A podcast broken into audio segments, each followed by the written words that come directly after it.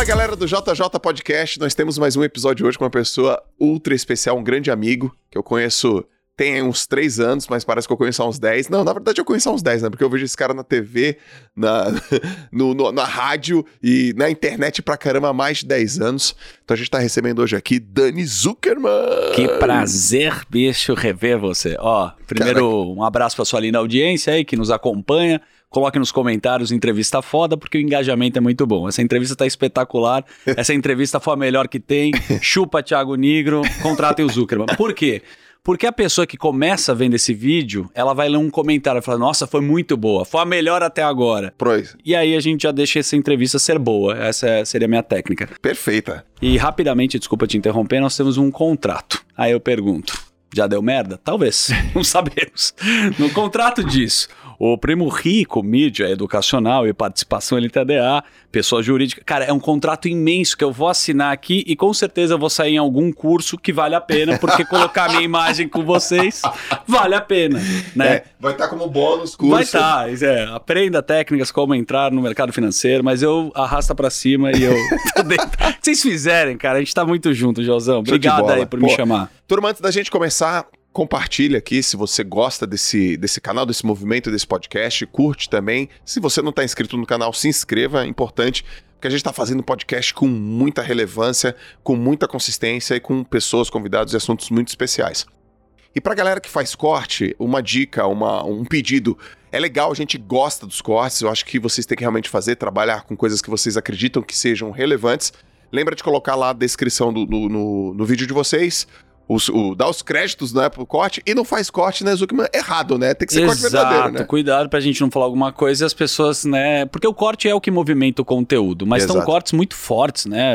Inclusive eu sei que é o que dá audiência mas eu já vi uns é, descubra porque o ministro é monobol. Eu falei, que isso? É. é uma coisa triste o cara contando. Mas aqui a gente vai ter um papo mais contraído, mais cabeça, Sim. mais suave. Porém, se a gente falar mal de alguém, pode ter um corte que pode bombar, sim, né? Sim, Queria que você contasse como foi essa sua treta com o Gustavo Borges. Por que, que você cuspiu na cara dele na piscina? Corte. Essa é uma puta chamada. Não é? obviamente que não, sei que ele é seu ídolo. Cara, só... chamou minha mãe de um nome, cara. Aí, aí cuspi na cara dele. Foi assim. Só que eu cuspi na cara dele depois de ter batido na frente dele. E foi embaixo d'água, então não aconteceu absolutamente nada. ele nem sabe, aliás. Nem sabe que você fez isso. Gustavo, aquele dia eu cuspi na sua cara. Sou muito fã do Gustavo Borges ele também. É... De verdade. Você tá ligado que o, ele é o braço dele é 2 metros e 30. O seu também, você fazendo eu consigo imaginar. Mas você tá ligado que ele tava colocando um quadro, aí caiu o martelo, ele pegou e... eu tô aquecendo. Boa, foi boa, Vai, foi boa. Me esforcei. Foi maravilhoso. Mas assim, a natação, nem sei se eu já te contei isso, foi o, um dos primeiros esportes que eu fiz na minha vida. E eu adorava. Hebraica? Na Hebraica, Clube Opa. Hebraica de São Paulo. Sou uhum. sócio ainda, 473 é meu título, se você quiser entrar com lá. E, e foi um esporte assim fenomenal. Na sequência teve um outro esporte que eu não tive tanto êxito que foi polo aquático. Mas criam acho que distancia os meninos dos rapazes, o polo aquático, que é um é, esporte, é. cara. Eu lembro que para aquecer era mil borboleta, assim, o um aquecimento. Você tinha que carregar uma cadeira aqui, fazer é. perna alternada e voltando. É, isso é top. E aí a galera, meu, era moleque, todo mundo foi crescendo muito, até eu começar a colocar a mão na borda, tomar caldo e cotoveladas e unhadas. E aí eu falei, cara, acho que esse esporte. Não, os, cara, os caras são, é. são. É. Inclusive, são vários.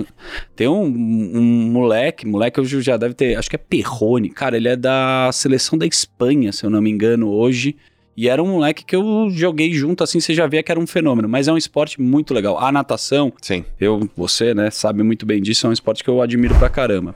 Pô, Azuki, cara, prazer você estar tá aqui, vai ser legal o bate-papo. Eu, tenho, eu, eu queria aqui várias coisas para te perguntar, mas assim, eu quero já começando, pô, você, cara, ator, repórter, é, vamos dizer assim, comediante, empreendedor, amigão nosso aqui, uhum. do Thiago meu também. Um astral, porra, sempre pra frente, cara, super feliz, super alegre. Nunca tive triste, nunca tive reclamando de nada, nunca tive. Bom. Só tive coisas positivas. Sempre foi assim, velho? Esse é, eu, isso, a, isso, esse é o seu jeitão mesmo, cara? Eu acho que é meu jeitão mesmo, assim. Eu, é, a inteligência emocional é uma coisa que fica, caminha muito, assim, no meu processo. Ao mesmo tempo, acho que, putz, nesse momento pandêmico, todo mundo tem oscilação de humor. E eu acho que eu também tenho essa oscilação de humor. Tive mais ainda quando eu, eu peguei coronavírus, é, obviamente tá tudo bem Mas o processo de ter pego assim e falando com muita gente, a falta de paladar, a falta de perspectiva, ao medo que a gente viveu nesse mundo, me deixou um cara mais irritado durante esse período. E eu acho que o que eu tenho também que me ajuda é um canal da percepção. Eu consigo olhar, às vezes, falar, cara, eu tô muito nervoso, ou eu tô muito uh, irritado. Mas uh, esse entusiasmo me, me leva, cara, a, a ter um dia mais legal. Uhum. Eu acho que a gente precisa se exercitar a querer se dar bem. Se você fizer isso de uma forma forçada, com certeza ninguém te compra, né? Ninguém quer ficar do seu lado é questão de característica. A minha característica, acho que vem assim do, dos meus amigos, uma criação. Meu pai foi um cara muito calmo, muito de ouvida, escuta. E eu acho que isso me ajuda também a lidar com a vida assim dessa forma mais positiva mesmo. Sim. Eu e... acho que a gente que canaliza onde a gente tá com as pessoas, né?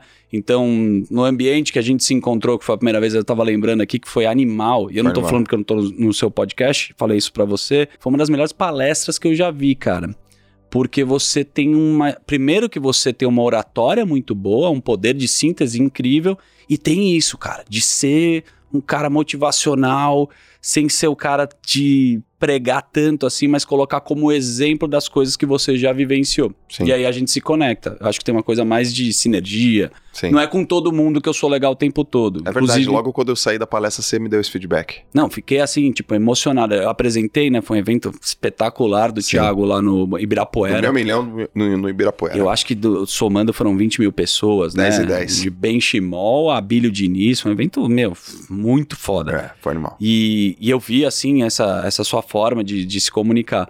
Mas quando, às vezes, assim, quando eu não bato com a pessoa, eu sou, nunca sou um cara que sou, trato mal nem nada, mas eu não consigo ter esse entusiasmo. Então, assim, eu tenho com quem eu me conecto. Você tem uma energia para cima, putz, bateu Sim. comigo. E o que, que te tira do sério, cara?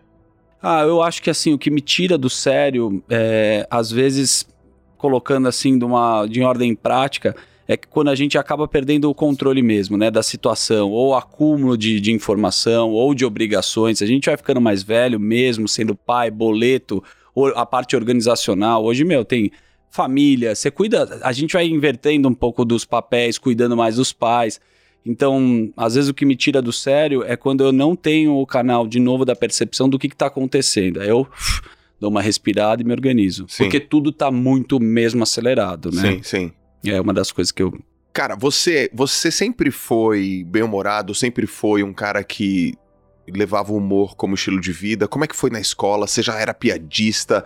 Você era um cara que usava o seu humor porque você era tímido? Sei lá. Uhum. Me conta um pouco dessa tua história, assim, do começo. Legal. É, a minha infância eu era uma criança extremamente tímida. Eu sempre fui muito tímido. Porém, eu sempre tive é, essa habilidade artística e ela aparecia quando eu comecei a gravar vídeos. Meu, meus irmãos se filmavam muito, que a gente tinha uma câmera que era JVC, eles ganharam essa câmera. Meu pai, aquelas câmeras pequenininhas, tá. que era a câmera que tinha uma fitinha e o caramba.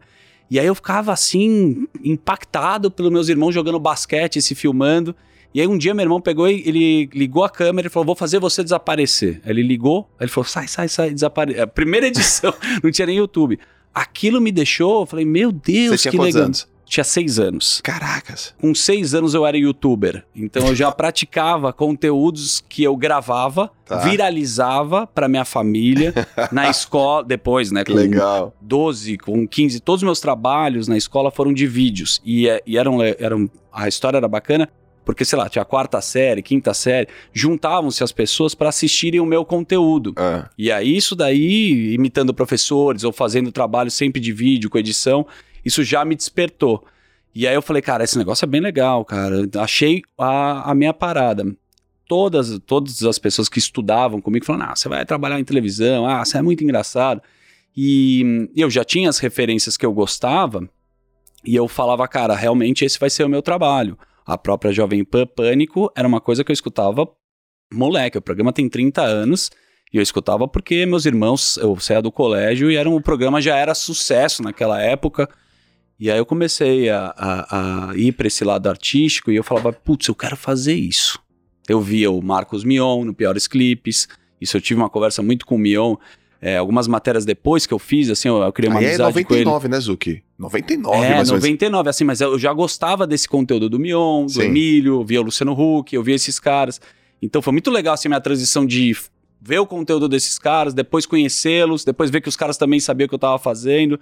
Mas o de fato que me despertou foi ser uma criança tímida. Eu não gostava de me apresentar muito em público. Quando falava, ah, imita alguém, minha avó, falava, ficava, é. morria de vergonha. Porém, quando eu apresentava aquilo e eu, e eu, eu via que as pessoas gostavam, era um combustível de alguma coisa artística. Eu acho que é difícil você achar o que você quer fazer, né? Todo mundo passa por processos de, de não saber, de não ser atleta, nadador. Imagina, Sim. você sempre gostou muito da piscina, do Sim. treino, do ambiente. Eu sempre gostei dos bastidores, da televisão, do rádio.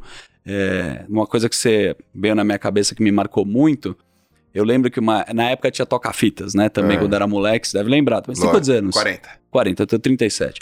E eu tava no, no Parque Ibirapuera com meu pai e quebra... na época quebravam muito carro, vidro, para roubar o toca-fita. Sim, sim, sim, uma, sim. Você puxava, né? E eu era. Eu, eu, tinha uma magia de ligar o rádio e imaginar como era entrar dentro do rádio, como era entrar dentro da televisão. E eu imaginava que tinha uma pessoa dentro quando eu escutava rádio, molequinho. Quando abriu e o cara roubou o toca-fita, eu falei, meu Deus, não tem ninguém. e agora? Foi uma puta decepção. Uhum. E eu acho que a curiosidade me levou a ir atrás desse conteúdo que é mais para comunicação, enfim. O que, que, você estudou na faculdade? Eu fiz rádio e televisão. Tá, tudo a ver. Tem tudo a ver, mas assim, o curso que eu fiz, eu brinco, mas a maioria das pessoas que estudaram comigo é, durante o processo, trabalharam na época na Caloi. Eles eram telemarketing da Caloi. Então, assim, não eram. Todo mundo falava, ah, você vai trabalhar em televisão. Mudou muito. E o curso de rádio e televisão, de fato, não te preparava para a comunicação. Era um curso pouco teórico e com uma estrutura ainda que não era tão grande. Então, assim, eu acho que o que me ajudou foi ter entrado muito rápido para a comunicação na Jovem Pan. Sim. E a vivência de estar tá lá é, foi o que me formou.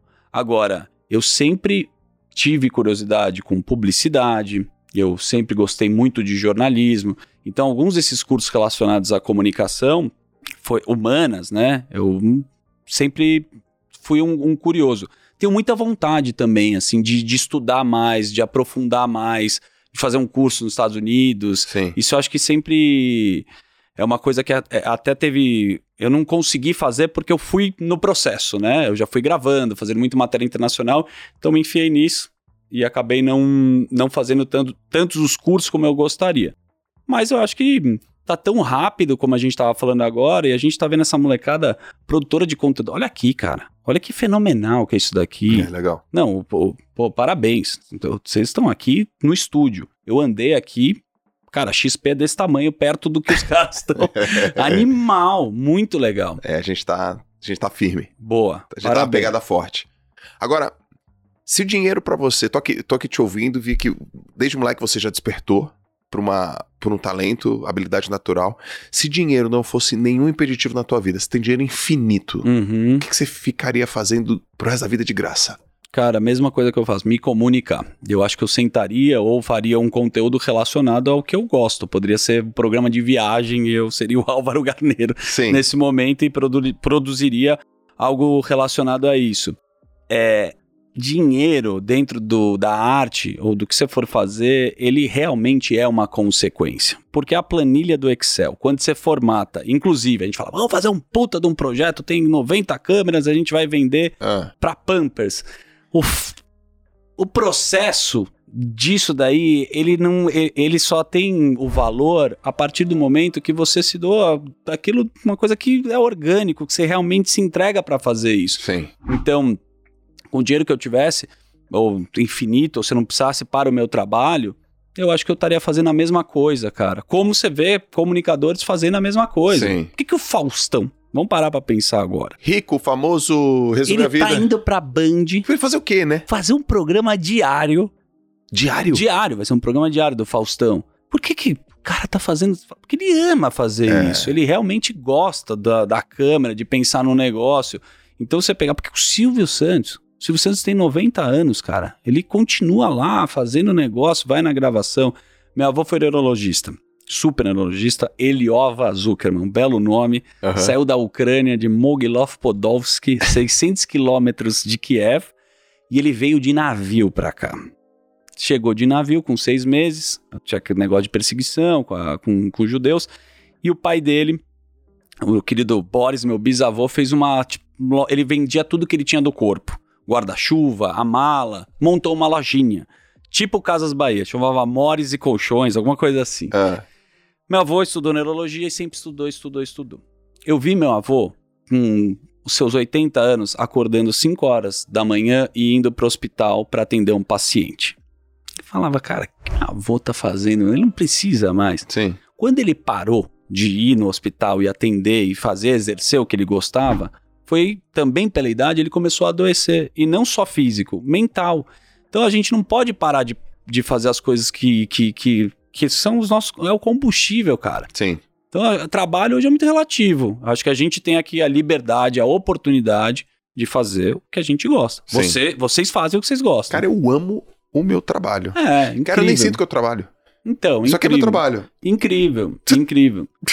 É, é, nosso é, trabalho, é, nem parece que é. Não parece porque é uma coisa que você. Bom, mas você também ralou, desculpa, a toba na ostra para chegar e fazer sim, isso. Sim, não sim. tem jogo fácil.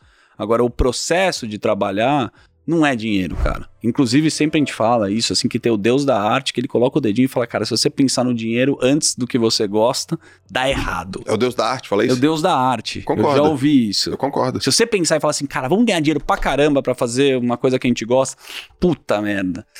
Obviamente, com o processo, com o negócio andando, é muito mais fácil de você se organizar. Não tô falando que você não pode pensar e, e fazer uma planilha para executar e ganhar dinheiro fazendo isso. Mas porque eu acho que é processo, cara. É treino. É o lugar que você vai. É, muitas das vezes das matérias que a gente fazia, que eu faço ainda, que eu experimento, não tá na primeira ideia que eu pensei no microfone ou como eu ia entrevistar. Tá na execução. Sim. A execução que faz você ter maestria. É lá numa gravação, numa externa que você teve uma sacada, é numa viagem que você foi para algum lugar que você fala, cara, isso pode ser uma referência Sim. que eu posso usar aqui. Então só acontece isso em movimento. Então por isso que eu defendo muito o exercício de fazer. Faz. Faz alguma coisa, porque inclusive essa foi, eu acho que o tapa na cara de todo mundo que produz, não só conteúdo ou qualquer coisa na vida. As pessoas estão fazendo. Com certeza você já teve alguma ideia, pode ser do podcast, pode ser do que for, uhum. ou de uma live, que alguém foi lá e fez e falou, cara, eu queria ter feito isso Pô, daqui. Com certeza. E aí você fala, cara, se eu tivesse feito seria muito mais legal. Sim. E não sei, mas é, seu processo, cara. Sua, sua live que você começava lá às 5 horas da manhã. Sim, sim. Que pouca gente sabe, mas o Thiago Nigro usou de repertório. para não falar que ele roubou. Porque eu não vou falar isso, que ele é muito meu amigo. Galera do corte, Thiago Nigro roubou. Thiago Nigro pegou a live das 5 horas da manhã. Na surdina. Na surdina. Na surdina. Tinham 300 pessoas, Joel em Santos, com uma bermudinha correndo. E começou a falar que nem um louco. Choveu, ele entrou na água. Bombou. Aí, Thiago Nigro falou: Cara, isso é bom. Aí eles pegaram o livro também, o Manhãs Milagrosas, uhum. conseguiram fazer uma bela sinopse. Isso é um poder que vocês têm, cara, uma síntese de, de pegar um livro e contar tão bem. E foi sucesso. Tô errado ou não? Não, tá certo. Boa. Chupa, Tiagão. Chupa, Tiagão. so sorry. Aí ele falou, pô, tem um, tem, um, tem um carinha lá do pagode lá em Santos. Eu, ou trago ele pra perto de mim. ou, ou, ou vira, to... só, ou vira é, sócio. Ou ele vai ficar tocando esse cavaco na minha cara, velho. Ele vai ficar esfregando esse cavaco na minha cara. O Zuki tem categoria de humor, assim? Existe isso? Categoria como? Por exemplo, humor, sei lá, humor do bem, humor mais sarcástico, humor, humor. Tem, lógico. Ácido humor. Eu acho que tem Gente... características, tem, tem, tem. Tem, assim, humor, por exemplo, é muito regional também, né? Tem um humor é, em Fortaleza, que tem do Tirolipa, a Rocicleia, ao humor que tem, os caras fazem é, de piada com conotação ou sexual ou piada rápida tem humor que é mais irônico, tem humor no sense, entendeu? É, tem várias referências, categorias de humor. Uma discussão que vai sempre ser se tem limite de, do humor. Essa é a pergunta, é né? a pergunta que tipo, é chata, Chatona, mas é, né? eu acho que tem limite do humor, é o limite que o cara dá risada, cara. Porque ele achou muito engraçado o que você fez. Mas o humor é específico. Tem coisa que eu vou rir pra caramba e você não vai achar a menor graça. O humor, ele é sim nichado, pela uma referência, pela uma vivência. Eu gosto muito uma vez que falaram que o humor é um susto no cérebro. Você está acompanhando uma linha de raciocínio, de repente, ah, você é surpreendido. Uhum. Essa é a piada. Sim. Quando você olha, escuta alguma coisa. Acho que a Rosana Herman falou isso uma vez, eu já vi uma referência de falar que o humor te dá, precisa te surpreender. Você rir é quando o teu cérebro te dá um estalo e fala, ah, cara, não sabia que o padre ia atravessar a rua. Essa, essa é um pouco da Sim. referência. As outras coisas que eu acho que eu bebo muito é ter hum, uma liberdade de não censurar. Porque toda vez que você tem. E é muito difícil pela sua criação, pela sua religião, pelo seu convívio, por tudo, você não ficar numa caixa. E a liberdade, você tá livre para você falar o que você quer, como quer, eu acho que é uma coisa que é uma das ferramentas para ser uma coisa legal, engraçada, Cara, divertida. Eu te acompanho, a gente tá em 2021. Conta pra mim aí, Sala, Impostor era que ano? Do, começou em 2009. Cara, desde aquela época, tranquilamente. E Legal. Tem, um, tem uma coisa, assim, que eu vejo em você. Você é muito bom, cara. Muito bom. Muito obrigado. Assim, você tem timing. Você, você é muito bom de timing. É, por exemplo, eu vi você trocando uma ideia com o Mano Brown no aeroporto de. de, hum. de foi, foi, em Congonhas. Congonhas. Cara, o Mano Brown aquele jeitão, né? Você falou, ei, Mano Brown, beleza? Ele ficou assim, pô, cara, tu não vai falar só da quebrada. Uhum. Aí ele começa a rir. Daí ele fala, que quebrada? Aí te soltou lá. Higienópolis. Higienópolis. Que é um bairro nobre em São Paulo. Acho que o Mano Brown comprou a minha verdade. Isso eu falei isso várias vezes. Mas assim, o Mano Brown é um cara muito engraçado. Eu conheci o Mano Brown, ele é um cara resenha, conta história, Sim. chama pra ele. Ele já é protagonista pela postura, pelo. Pô, é o Mano Brown, óbvio, né? O cara é a maior referência que tem pensador, na escrita, tudo. Mas ele é um cara engraçado, divertido. E eu acho que uma das ferramentas também de um cara que é líder é o cara saber quebrar o gelo, quebrar é, é, essa sintonia. Uh, ele chega e, e busca para ele. Vários caras que eu vejo assim, eu admiro, que eu já tive convivência. O Emílio é um cara assim, o Emílio chama muito para ele. Então, assim, ele vai contar Como uma assim? história. Dá, dá, um exemplo. É, é, você tá no meio de, um, de, uma conversa, tá todo mundo sentado, ele vai contar uma história que tem a parte linear, que você, ele tem um final bom. Todo mundo consegue ter uma narrativa, ele consegue ter um roteiro na fala que você fica esperando para ser surpreendido tá. no que o cara vai falar. O Mano Brown também, ele para. Eu fui no estúdio do Ebert, que é um cara bem legal, você tem que trazer aqui. Ebert Mota, muito legal. Ebert Mota conecta com um monte de gente, foi empresário do Anderson Silva e ele tem um estúdio. E aí, nesse processo, a gente ficou muito próximo. Depois que eu entrevistei o Mano Brown, eu comecei a conhecer a galera e fiquei no processo de uma música que o Mano Brown estava escrevendo. Tá. Cara, muito fã dele, vendo ele, o processo dele, ele é sério, ele tem disciplina, mas ele tem uma coisa que, que precisa ter. Ele se diverte, cara pra gente fazer qualquer coisa na vida que dê certo, tem se a gente não se divertir, você tem que fazer sempre esse exercício. Cara, eu tô me divertindo, isso aqui é legal que eu faço. Sim. E eu vejo o Mano Brown assim, tipo, ele tá gravando, mó sério, está o seu Jorge, aí para, ele come a pizza, zoa um cara, volta, chama pra ele. Sim. É isso. Cara, você se enfiou no meio dele, assim, no, no, no avião.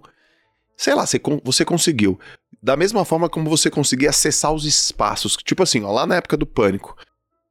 O que, que o impostor te ensinou?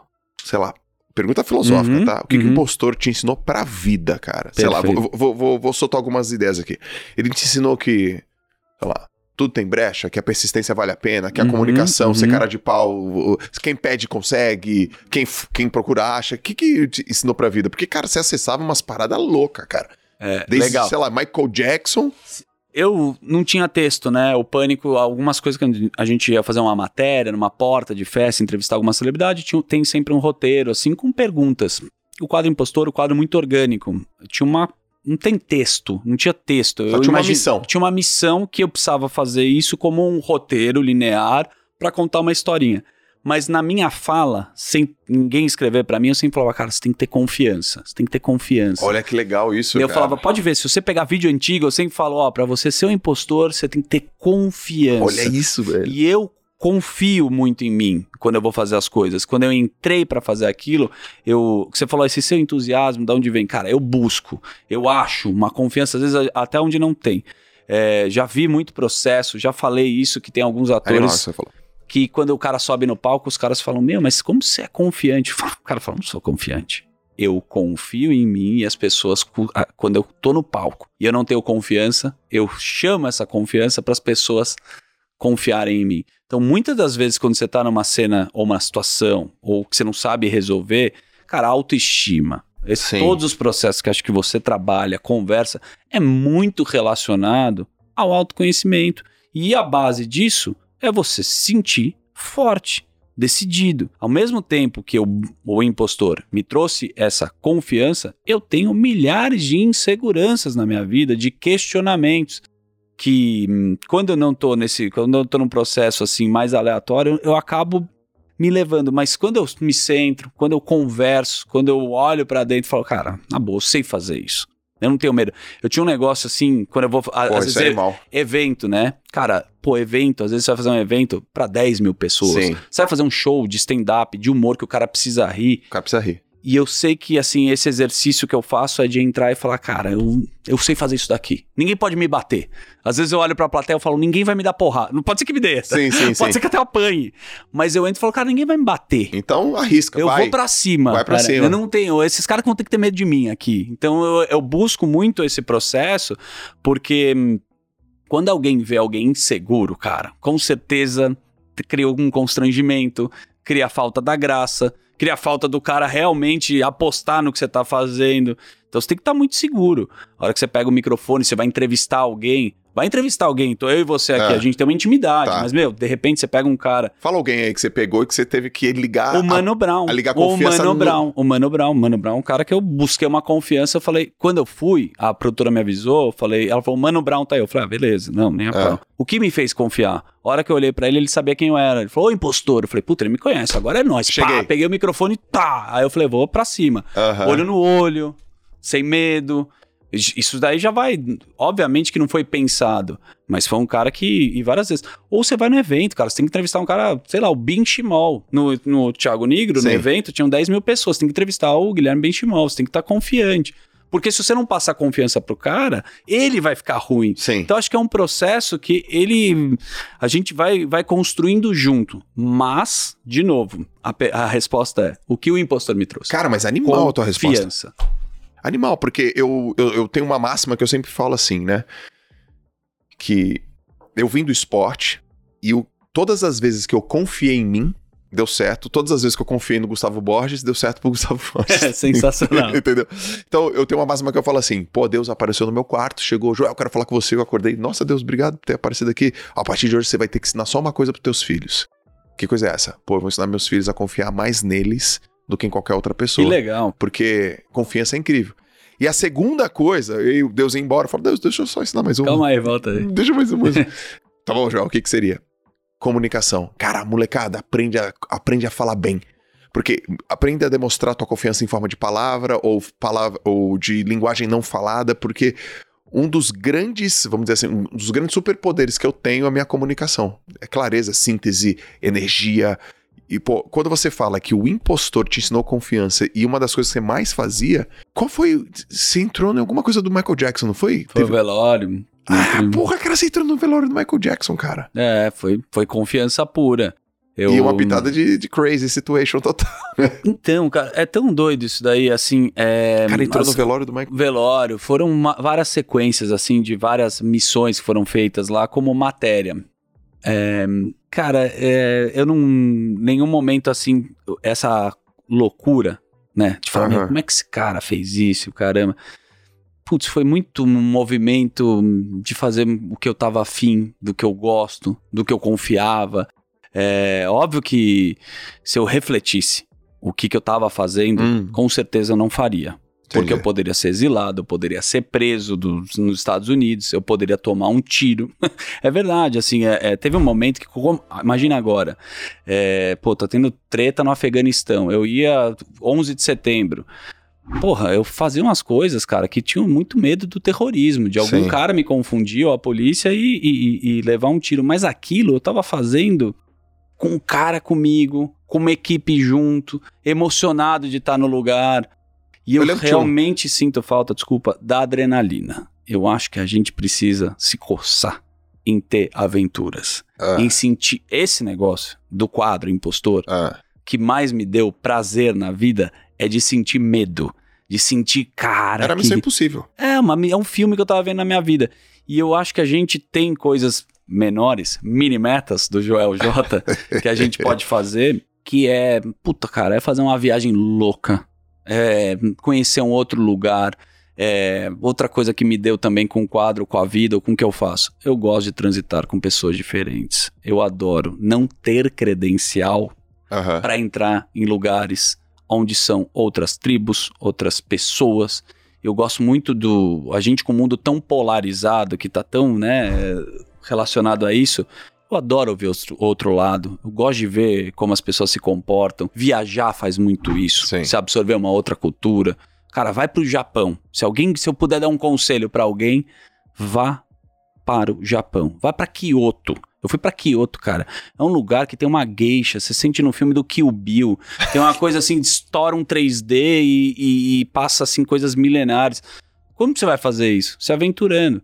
Eu acho que a gente, nessa zona de conforto, é uma coisa que eu sempre acho que as pessoas têm que se provocar em ter adrenalina em ter um pouco de medo e ir atrás disso. Pô, porque eu fico imaginando, sei lá, reunião de pauta, tá lá a galera do pânico, senta aí, ah, vai ter, sei lá, isso aqui vai pro Vesgo, isso aqui vai pro Ceará. Não, essa missão impossível vai é, começou, começou a virar um negócio assim, é, meio que nessa linha. Nessa né? linha, né? É. E... e você falava assim, meu Deus, tá maluco, tá maluco, não, não, tá maluco. É que eu Beleza, tinha, eu vou pra é cima, que era tão cima. impossível que eu tinha também a, a, do meu lado, o meu favor, é que ah, o cara não vai conseguir fazer isso nem a pau. Eu já ia também com isso. Começou a virar um negócio que eu te falei, meu, é, vai invade a Casa Branca. É que eu também tinha uma curiosidade, além da matéria que a gente vê assim que ela é muito cinematográfica, Sim. caramba. Eu gosto muito do da ideia de, de, da experiência. Por exemplo, o Bin Laden. Você tá. falar uma coisa que eu gostaria de ter feito. Eu gostaria de ter ido atrás do Bin Laden. Ou gostaria de ter sido um correspondente de guerra. Puta, você corre o risco de morrer fazendo uma matéria? É uma loucura? Sim. Mas, ao mesmo tempo de estar tá lá, eu admiro muito esses caras. Meu, o cara tá no meio de uma treta agora, uhum. o que a gente tá vendo. Então, assim, esse tipo de trabalho onde te provoca, te sai da zona do conforto, é uma característica. Tem gente que odeia, tem cara que é piloto de Fórmula 1, tem cara que busca adrenalina. Acho que a gente vai ficando mais velho, uhum. a gente vai tendo filho. Eu ouvi uma vez um. Acho que foi o Felipe Massa, uma vez, numa entrevista na rádio, ele falou: Cara, você vai diminuindo o seu tempo cada vez que você que nasce um filho. Você vai correndo menos que você tem um outro objetivo, Sim. que é cuidar de alguém. Sim. Mas cara, tá solto para isso foi muito bom.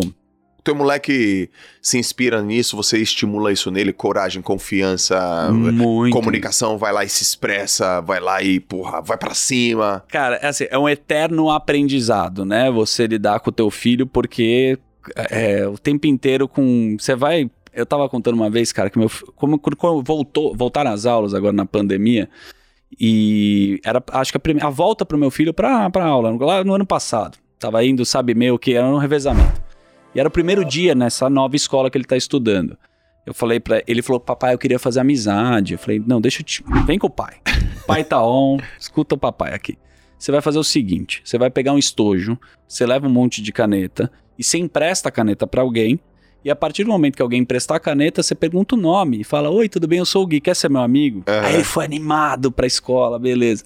Chegou na, na aula, ele voltou puto comigo. O que aconteceu? Falou, papai, eu fui tirar a caneta para emprestar, a professora falou que é pandemia que não pode emprestar a caneta. Aí você dá uma puta invertida.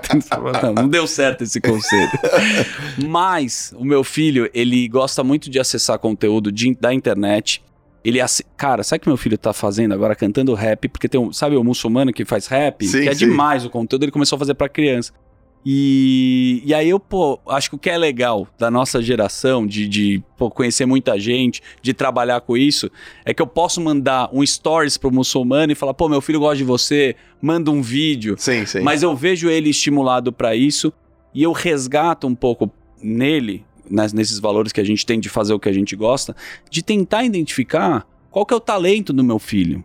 Então hoje eu vejo, ele é, um, ele é uma criança extremamente comunicativa. Pode ser que ele herdou disso ou não, mas igual você, você obrigou, né, teu filho, né? Ele vai ter que fazer natação de qualquer jeito. Mas eu vejo que tem esses valores assim. Não, ele pode escolher, ele pode escolher. Ou é que, crawl, costas, ou, ou peito, crawl, borboleta. Medley, é. ele pode fazer. Porque, cara, meu, minha esposa, nadadora, top, calça 40. Eu calço 44. Já ouvi algum, já vi algum atacante que calça 45 fazer gol, cara? Não, Não dá, né? Cara, e, e Ozuki, como é que você gosta de ser, por exemplo, chamado? Você é empresário, humorista, ator, radialista? Como é que você se classifica? Como é que é isso? Como é que é o amigo do Joel J? Como é que é a parada aí? Ah, eu acho que quando eu Ou depende do lugar também? Depende, obviamente, do lugar, mas eu acho que eu sou radialista. De verdade, eu me sinto radialista, porque há 18 anos eu trabalho no rádio. Uhum. E se eu for no hotel e tiver que colocar o nome lá, o que que eu sou, eu coloco radialista. É mesmo? É. Profissão, radialista. Tem podcast agora. Sim. A raiz do podcast é um é. programa de rádio. Certo. Eu continuo trabalhando, um comunicador. É...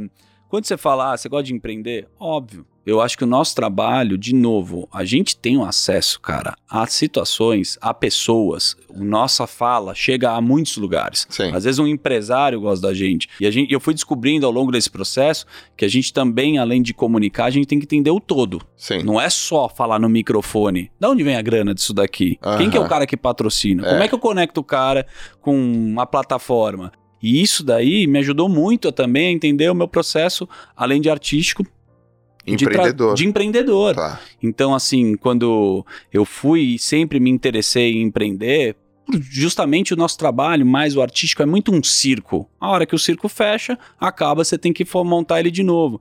Então, por não ter uma segurança, é, tem que tomar muito cuidado, porque você entra em várias furadas, óbvio, tem muita oportunidade. Você pode ser dono de tudo, você também tem que ficar atento, cara, que não, não interessa, não é porque você trabalha nisso e você vai estar tá com um empresário ou você vai estar tá no meio artístico. Quem trabalha em televisão, comunicação, cara, você tem acesso a muita coisa. Isso te confunde muito. Você estar em ambientes onde tem um cara que é dono da Marabras e fala, meu, vem comigo. Você tem um padrão diferente. Então, a criação, os valores, entender quem você é, entender como você se porta, sempre para mim foi muito importante. E, e quando você me perguntar ah, o que que você é, cara, eu, eu, eu, me considero esse cara, meu, mais da comunicação. Sim. E que gosto muito de transitar, né, relacionado também a, a, empreender, a tudo isso. Cara, você é um cara que entende de uma, de uma questão empreendedora que em todos os negócios precisa, que é chegar a mais pessoas, é viralizar, é uhum. escalar. Uhum. Você acredita que tem um formato garantido para qualquer projeto viralizar? Por exemplo, você tava no Pânico, viralizou. Você tá agora com o Varanda, uhum. viralizou. Você tá lá no, na rádio, engraçado pra caralho, viralizou. Viraliza, viraliza, várias coisas viralizam. Eu já vi você dando palestra, já vi você sendo host, já vi você sendo mestre cerimônias, já vi você fazendo podcast, já fez podcast comigo. A gente uhum. falou sobre, sei lá, carreira, negócio, empreendedorismo. Uhum. Você dando trote esquece, né? Dando trote não dá para acreditar o que você faz. Eu, eu falo, cara, ah, encarnou o que nesse cara? O cara vai falando, vai mudando o idioma, vai mudando não sei o que, vai... e sempre atinge mais pessoas. Existe um, sei lá, talvez seja uma pergunta sem resposta, tá? Uhum. Mas existe um pilar, um fundamento, um princípio que se qualquer pessoa colocar através da sua comunicação vai atingir mais gente? Acho que tem mecânica, acho que tem processo, mas o viralizar é um processo completamente orgânico. Você não tem controle em falar, eu e você aqui, vamos viralizar. É, agora, esse vai viralizar. Não existe isso, cara. Eu acho que tem método. Eu acho que você já sabe como é que funciona. Mas, cara, para você achar o viral, é. Puta, acontece. Principalmente hoje, com a quantidade de conteúdo que são puta, olha o que tem, TikTok, é, Instagram. A competição é brutal. É muito brutal. Mas tem coisas que funcionam. Vamos lá. Primeiro, frequência. Você precisa ter frequência no que você for fazer. Tá Disciplina. Bom. Então, podcast. Tem que fazer sempre. Você tem que fazer sempre. Se você, você faz uma vez por semana, vou fazer duas. Sim. Você vê o pânico, é, tem uma base que é como se fosse um podcast. É um programa de segunda a sexta. Há muito tempo. Há muito tempo que tem um público e tem uma. As pessoas conhecem esse programa há muito tempo, tem cortes, acontece alguma coisa. Ah, viraliza. Não é todo dia que sai uma pancadaria e tem um corte, não é todo dia que alguém é xingado. É uma coisa pontual. Sim. Agora, vamos lá, de novo. Fazer o que você realmente sabe fazer, encontrar o seu nicho, né? Porque é muito importante você identificar para quem você faz, o que, que você gosta. Varanda Gourmet.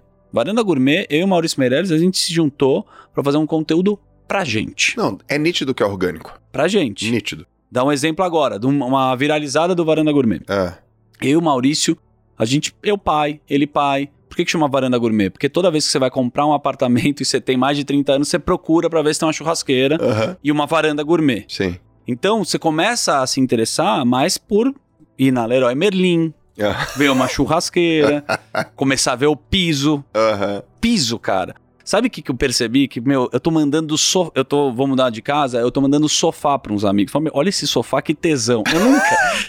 Isso é. Você rompeu com a sua juventude. A gente falou, Maurício, a gente não tem como fazer um conteúdo pra moleque. A gente é. tem que fazer um conteúdo pra gente se divertir e tentar agregar esse público. Nessa brincadeira, são dois amigos conversando sobre o casamento, sobre ser pai, sobre esse universo. Certo. Bom, tem o Marco lá, o ator que faz o Beisola. A gente tava num papo descontraído, falando, cara, ah, não sei o que, por onde anda o cara, beleza. E descobrimos que o Beisola, pô, puta ator da grande família, Sim. ah, o que, que ele tá fazendo, não sei o que. No meio de uma brincadeira que a gente pegou uma marca, falei, eu tava falando sobre hambúrguer, churrasqueira, mudar de casa e o caramba, eu falei, cara, tá, esse hambúrguer é bom. A marca chama The New Butcher, se eu não me engano. Agora mudou. Bom, enfim. Falei, cara, o hambúrguer é bom, não sei o quê. Então vamos fazer o seguinte: chamamos uma marca e falou assim: patrocina o Beisola. Vocês precisam patrocinar o Beisola. Todo mundo que tá escutando a gente, entra no Instagram da marca e vamos colocar ele para fazer a propaganda. Uhum. Cara, nem sei se ia, a gente não sabia se ia dar certo. Animal, o cara conseguiu uma temporada, um trampo, tator animal, ficou super feliz com a gente foi uma viralizada. Legal, Sim, engajada, orgânica. orgânica. Agora, poderia ter não dado certo. Mas dentro desse processo foi porque, de novo, a gente se encontra, a gente grava sempre, a gente cria junto, Sim. a gente tem essa mecânica dessa disciplina. Então, ah, o viralizar, o cara que fala assim, eu vou fazer. Por isso que o cara tem marketing de guerrilha, o cara vai estourar vai cansando. O processo, né? Vocês estão fazendo há muito tempo. Pô, muito tempo. Pega a live que vocês fazem, cara. Milhares de pessoas, animal. A segunda também não dá tanto. Aí você tem que achar uma outra pega. Mas dentro disso, existe um trabalho super sério. Por mais que você falou, cara, ah, esse aqui não é meu trabalho. Eu... Cara, você acorda cedo, você entende o que você vai fazer, você pré-produz. Tá brifadinho aqui, tá, ó. Tá brifado. É. E, e para mim, meu mantra, cara, das coisas que servem para qualquer coisa na comunicação, ser empresário, na tua vida familiar, cara, é pré-produção.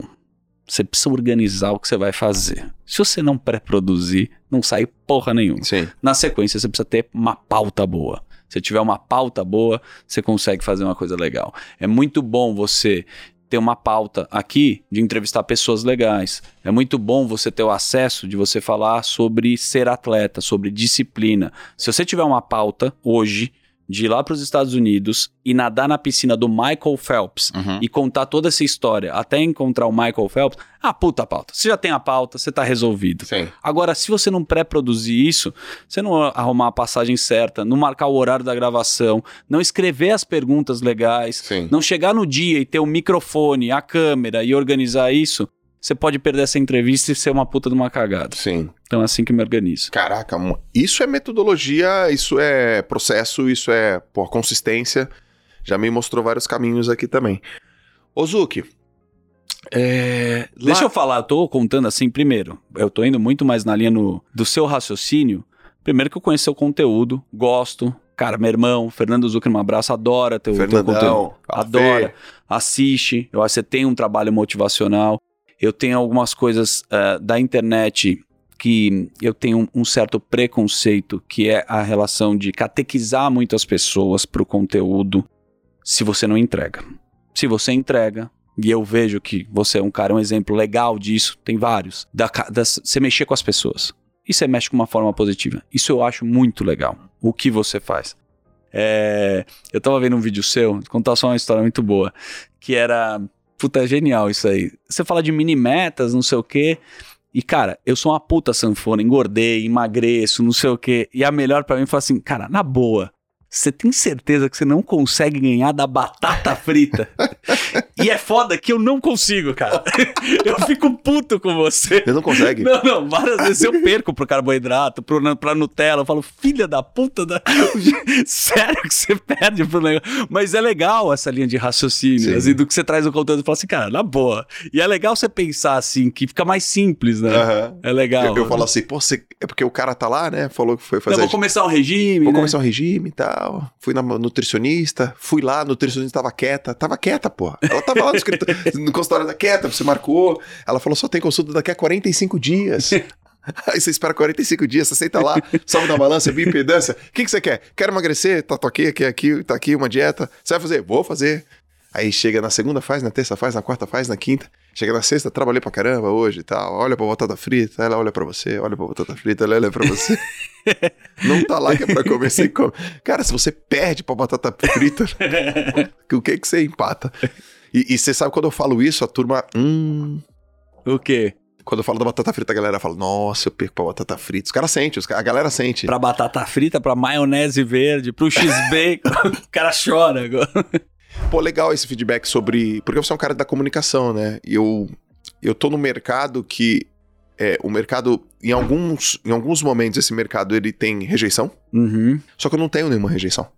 A turma tá muito mais em quem tá falando o que tá falando do que o, o que eu tô falando. É o Joel que tá falando isso. Então eu consegui construir uma, pô, uma relevância bacana. Eu cuido. Uma persona, né? Uma persona bacana. Minha história pô, é uma história verdadeira, tem gente que fala na internet não é verdadeiro e tal. Eu queria saber o seguinte, eu trouxe a... A semana passada veio aqui a Juju, Juju Salimene, né? E eu sempre faço umas uhum. perguntas internas, assim. E ela falou coisas muito legais, assim, do Pânico, que foi uma puta escola para ela, velho. Foi importante, não uhum. foi fácil, mas foi uma escola. Eu queria saber do ponto de vista de escola, assim, cara, lá dentro. Quem que foi o cara que, sei lá, você considera mentorzão, que você aprendeu pra caramba? Ou uma pessoa que você falou, putz, competente, talentosa, é, que de alguma forma serviu para você se inspirar? Bom, não tem como não falar do Emílio Surita. Cara, gênio. gênio. Trabalho com ele até hoje, de visão, de. Puto, cara é muito bom mesmo. Tô falando pra agradá-lo, porque eu trabalho diariamente com ele e almoço com ele. Se eu falasse mal dele, seria muito errado, né? É, o corte, né? É.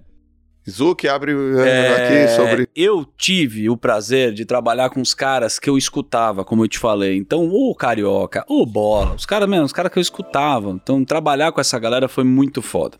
Outra coisa que foi bacana, eu acho que a gente tinha uma equipe muito jovem, muito talentosa. Ah, os moleques eram muito bom. Muito. Então, assim, você sabe que, cara, toda essa referência de internet, de, ga de gag, de, de vinheta, que você vê em Twitch. É cara, né?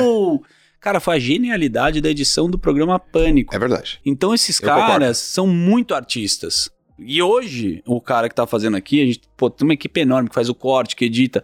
Cara, esses caras são muito artistas. É. Muito. Inclusive, eu acho que eles estão até aparecendo mais porque o cara tá fazendo react, o cara tá aparecendo, fazendo uma live.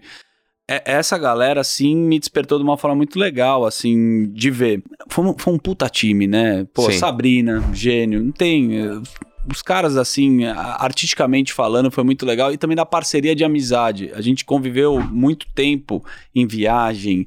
Cara, mais tempo com a tua família mesmo. É tipo Sim. um médico plantonista. Ah, você vai agora para Londres e tem a Amy Winehouse. Vai lá. Ah, você vai fazer uma matéria do UFC para Las Vegas, vai na sexta. E aí, às vezes, eu emendava um mês Estados Unidos, ia pra Europa, entrevistava uma matéria do Papa e um bebê que joga basquete no interior dos Estados Unidos.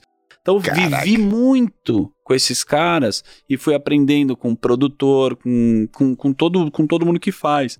Agora, esse negócio do, do, do conteúdo, você ter um mentor, você seguir alguém, tem como você não fazer. Você precisa de referência, cara. Time, Sim. time é muito importante. Vocês Sim. viraram sócio aqui, todo mundo, porque vocês valorizam muito a equipe, né? Toda a molecada que tá aqui faz uma puta de uma diferença. Ah, sem a molecada não daria para fazer. Não tem como. Não tem como. Né? Os moleques botam pilha, os moleques dão, dão ideia, são criativos.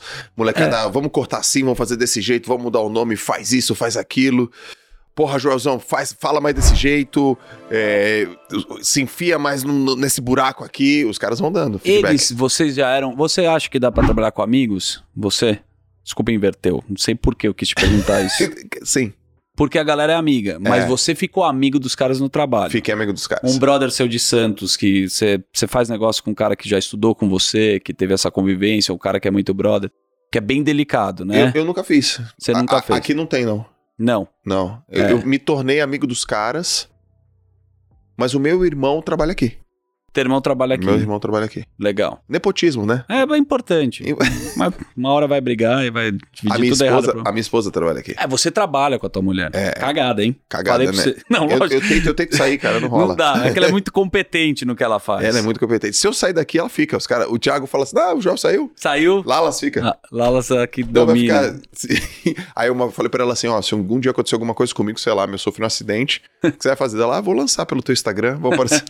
vou fazer uma live. vou fazer uma live. Cara, eu, uma pergunta que eu ia fazer meio que você já falou, meu. Quando eu assistia lá o Pânico, eu vi a galera editando. Eu falei, cara, os caras são muito bons, são muito rápidos. Eu queria te perguntar, meio que você já falou, se você acredita que a gente da internet hoje tem influência do pânico. Da, da galera que edita, do ritmo, da fala, da inovação. Cara, era um programa de domingo que vocês apareciam ao vivo. E depois tinha os quadros, e tinha uma mulherada, e tinha uns negócios, e aquele negócio muito crazy e tudo muito rápido. Eu também acompanho o, o a rádio. Uhum. Treta pra cacete, você se enfia na treta, você fala, tem hora que eu não sei se tá falando a verdade, não sei uhum. se tem hora que você tá sendo sarcástico. E aí e tem uma risada, eu não sei se é aquela risada de broderagem, se é uma risada de treta. Eu sei de uma coisa. A única coisa que eu sei, eu fico prestando atenção, cara. Pô. Então, essa referência, você acredita que, obviamente, é uma escola para todos nós? Total. É, falei, meu filho de seis anos, ele tava falando, errou. Falei, de onde é isso? Do Faustão? Ah, do, do vídeo que ele editou, não sei o quê. Aí eu vi, cara, é, foi referência. A internet, se você pegar, cara, pode pegar vídeo antigo do Pânico, Sim. essas vinhetas foram colocadas na dificuldade. O Pânico tinha pouco direito de imagem, banco, como usar, onde achar a piada, então, ou na dificuldade. Então, eu acho que assim, é um trabalho obviamente em conjunto, mas bem costurado, bem manual entre a relação do cara que grava a matéria com o editor, com, com, todo mundo que, que fez. E sim, é referência na internet. O Pânico é um programa sempre foi muito rápido na edição. Muito. E o conteúdo, assim, que você vê é muito relacionado a, a essas, essas produções agora que a gente vê de, de YouTube, de Twitch. Twitch, cara, é muito pânico é, uhum. de, de vinheta. Eu acho que foi uma grande referência. Cara, por que acabou o pânico? Na TV? É. Pelo tempo, porque a competitividade entre outros formatos, plataformas. Cara, WhatsApp, uh, Instagram, o conteúdo antes tinham quatro emissoras de televisão. Sim. O Pânico bebeu quando na época que tinha Globo, SBT, Band, Record e dominavam aquilo. Você assiste televisão aberta agora?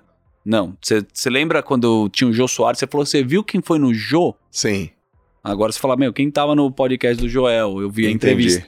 Então, assim, essa diversificação do conteúdo fez o programa é, acabar. Entendi. E eu acho que o. Mas, por exemplo, acabou o pânico na na TV, mas ele acaba se reinventando mesmo na rádio porque é um programa, é o mesmo programa Sim. e foi, você for chama Pânico e Sim. tá lá fazendo isso que a gente está fazendo agora e usando jornalismo e usando coisas factuais.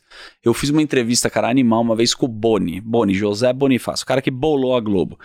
E aí ele falou para mim, eu fiz essa pergunta não do Pânico, eu falei: "E aí, a televisão vai acabar?" Ele falou: "Cara, tudo que for ao vivo, jornalismo, esporte, futebol, não acaba. É, o factual a pessoa assiste. O factual. O factual, cara, você liga no Datena, você pode falar, ah, mas você quer ver, tá tendo uma treta da política do Bolsonaro com o Lula, o cara vai lá e coloca. Sim. Então, assim, jornalismo, tá tendo Afeganistão, você não vai ver? Explodiu um prédio agora, você tá lá para assistir. É, futebol, uma coisa que é ao vivo também.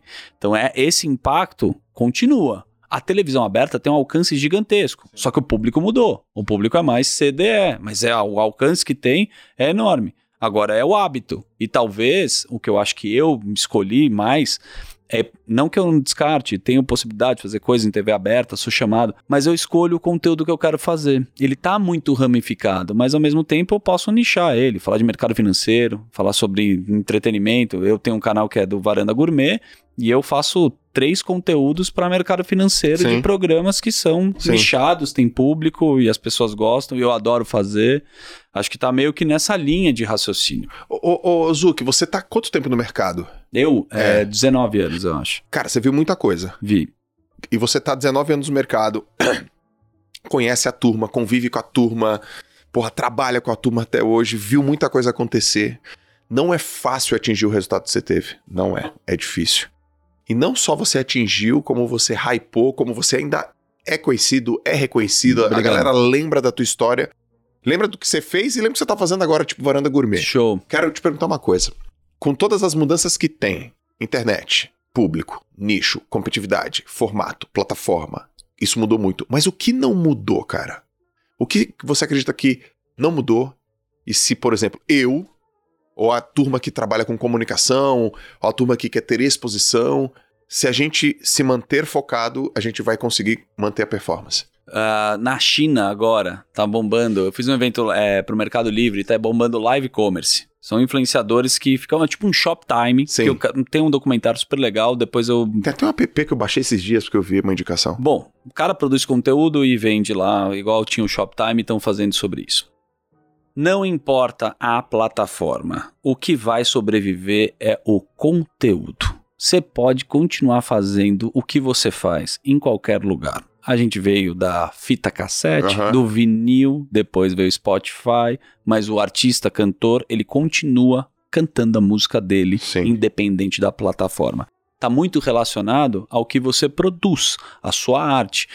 Hoje, eu acho que a gente está na era dos especialistas. Você tem know-how, você é um especialista para falar sobre performance, para falar sobre empreendedorismo. Você criou o seu público e engajou relacionado a esse certo. nicho.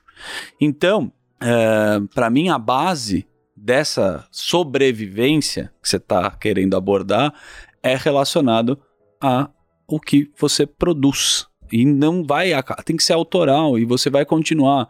Desculpa, foda-se a plataforma. Daqui a pouco o YouTube vai monetizar menos. Sim. Aí vai para Twitch. Então o que você apresenta? O que eu vejo também pelos especialistas, pô, a gente começou a ver o canal de barba bombar. E aí, meu, a Gillette se mexendo e tem uma outra, um cara que vende mais do que o Caio Castro que não tem barba e o cara que tem barba vai vender mais Gillette do que esse cara que é um ator famoso da Globo. E ele vai encontrar uma outra coisa para fazer. Então, por isso que a gente tem que. eu acho que a, a, o grande lance é você entender, e isso eu acho que vocês, essas, vocês fazem super bem, é criar sua própria comunidade. Uhum. Olha a sequência. E eu sou um cara, assim, muito curioso, entusiasta do que é feito. Eu dou sempre um exemplo aqui, eu até gosto de falar pra, sobre isso, de um conteúdo que eu acho genial. Chama Tênis Certo, é, do Edu. Ele faz um conteúdo Desculpa, agora esqueci, infelizmente, a, o nome da mulher dele, que é incrível. Olha. Olha, que caralho, é um rabino. Caralho, velho. É o rabino Dudu tá aqui, meu. É isso mesmo, cara. Cheguei. Puta merda. Bom, daqui a pouco eu volto pra falar do tênis certo e. Não, gente, o assunto chegou, o assunto chegou. Então, quando o Thiago começou a copiar o Joel, né, nas lives, e aí, meu, vem aqui, aparece aqui, cara, dá um abraço. É o rabino. Dudu, ele falou. Xanatová. Xanatová. Shalom. E aí, tudo bem? Que barba, meu. É, meu, depois que eu fiz o Shabá com o Dudu, né? Vamos falar sobre judaísmo. Quando você vai se converter e, Não, e fazer o Brit Milá? Cortei já, né? Já cortou o pinto? Cortei, tava precisando. Né? Já cortou inteiro. Não tinha nada. Era muito grande, né? E aí, belezinha? Prazer, meu. Depois passa aqui, assinou, já transferiu todos os meses pra nós? Então, já tem tudo aqui, ó. Ah, então, já tô no curso. A gente começou lembrando que ele, no, no evento de 2019, ele, hum. ele caiu, brother. Eu queria que você contasse agora essa passagem, porque eu fui proibido na época, mas agora a gente pode contar. Grande evento, Ibirapuera, maravilhoso, com a maestria do Thiago, que me chamou para o Zuc, você pode fazer evento para mim? Sem cachê, na amizade, óbvio, sempre. E a gente é parceiro. Fui. Tivemos um ensaio. Um ensaio rolando. Ele bolou de colocar o Michael Jackson, que saía do elevador e ficava no meio do palco, certo? E aí eu falei, aonde é que é o TP para você ler, né? Porque a gente era tudo sincronizado. Saí correndo e quando eu corri, tinha um elevador, um buraco no meio do palco. Eu voei 3 metros. O João Adib da CIMED tava vendo, ele aplaudiu e falou: Que do caralho! Nossa, Circo de Solé esses caras. Eu desmaiado com a costela quebrada. Isso chama-se amizade. É ou não é? Eu lembro da gente lá pra baixo e você não se mexia. Não, no outro dia ele foi com, com a mão enfaixada não, na palestra. Pelo menos ele mandou um jatinho me buscar no evento que eu tava fazendo em Brasília e vim com a mão quebrada, com a costela toda ferrada e fizemos esse belo evento. Foi muito top. É nóis, irmão. Você viu que eu postei o nosso do Allianz? Você lá de motorista? Vi, ah, verdade, vi. verdade. Top, é nóis. Verdade. Valeu, galera. Bom podcast. Grande Tiagão. Valeu, Tiagão. Esse cara é um filho da. O cara fala mal, né? Rabino do, do barbudo. Pô, tá barbudo, né, meu? Tá, tá ridículo. Cê, tá, tá ridículo. Tá. É um bem babaca esse Corte. cara. Os caras falam mal dele, né? Não te paga. É, né? clickbait, clickbait. Onde a gente tava? A gente tava falando sobre conteúdos que eu acho legal. Achei que a gente... Val, Val e Edu. Acessem Tênis Certo. Eu juro, não tô ganhando nada. Tênis Certo. Eles fazem review de tênis. Show. Tem uma comunidade ah, qual que, é o nome gosta... da, da, moça? Val. Val, Val e o Edu. Acho que eu já. já... Pô, cara, na boa, eu sou tão fã né? dos caras, qualquer lugar que eu vou, eu falo realmente deles. Deixa eu ver aqui. E, e aí eles fazem review de tênis, cara. Na pandemia, eu comprei vários tênis, ele tem cupom de desconto e eles fazem uma base muito relacionada como vocês organizam bem o conteúdo. Tem um Telegram, dentro desse Telegram tem um grupo onde você vai lá, acessa. Uhum. É bem legal. Super bacana. Ou seja, independente da plataforma, o conteúdo nichado, especializado. São caras falando de tênis e bombam de vender na Nike, Pumas, são número centauros, enfim, fazendo conteúdo Ô, Zuki, hoje, de onde vem teu dinheiro?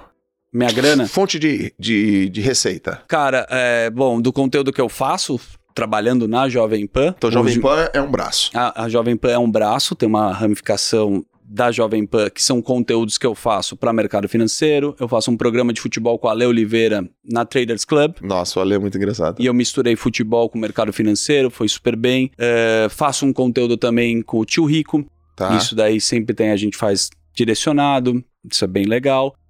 Power Focus, que é a empresa que eu tenho. Que depois quero falar disso. De café energético. É, a ramificação também shows, stand-up que eu faço, evento corporativo, Sim. me contratem porque eu adoro fazer. Hoje tá num, assim, num profissionalismo fenomenal. Tava te falando que a gente fez um evento agora pro Mercado Livre e vira um programa de TV, cara, com 12 câmeras, uh, roteiro. Fiz um com você, né? A gente fez Sim, na Fine DNA, Class, DNA, DNA, Class. Isso. Foi, puta, equipe Animal. nota um milhão, foi super legal. Então a minha ramificação, ela é baseada no conteúdo. O que eu faço, exemplo, tá? Podcast. Tem uma empresa de energia chamada Bolt, me chamaram para fazer 10 episódios relacionados à energia para entrevistar CEOs. Tá. É, então o tempo inteiro, dessa parte, que é se comunicar, tem muita coisa que eu adoro fazer. E eu acho que assim, no momento que eu tô, que eu tô muito feliz, é, é de fazer coisa onde eu posso organizar minha agenda, fazer o que eu gosto. É, e também na criação. Eu sou um cara que gosta de criar com as pessoas, com parceiros que eu tenho, uh, do Maurício Meirelles, ou os meus sócios que eu tenho, do Sérgio, do, do Jax, que é na Power Fox. Essa parte de criar, eu continuo muito forte. E a outra coisa que eu percebi também que eu tenho acesso é ser finder de alguma coisa, porque sempre eu conheço alguém, junto uma possibilidade ou uma empresa de tecnologia, a gente quer conhecer alguém, pegar um investidor. Foi uma coisa que eu descobri assim recente, ou até com a publicidade, ou com até dentro do, do, do conteúdo que eu estou fazendo, de achar que seria o developer investor. É o cara que investe junto com outro cara e você conecta essas pessoas. Sim. Isso vocês sabem fazer. Isso é networking. Sim. Eu adoro fazer isso, cara. Eu acho super legal. Sim. É... Tá aí. Essa é a minha grana. Agora, mais aprofundando isso, eu comecei a me interessar mais com o mercado financeiro. Ainda sou um cara que, meu, tomo porrada. Eu tenho.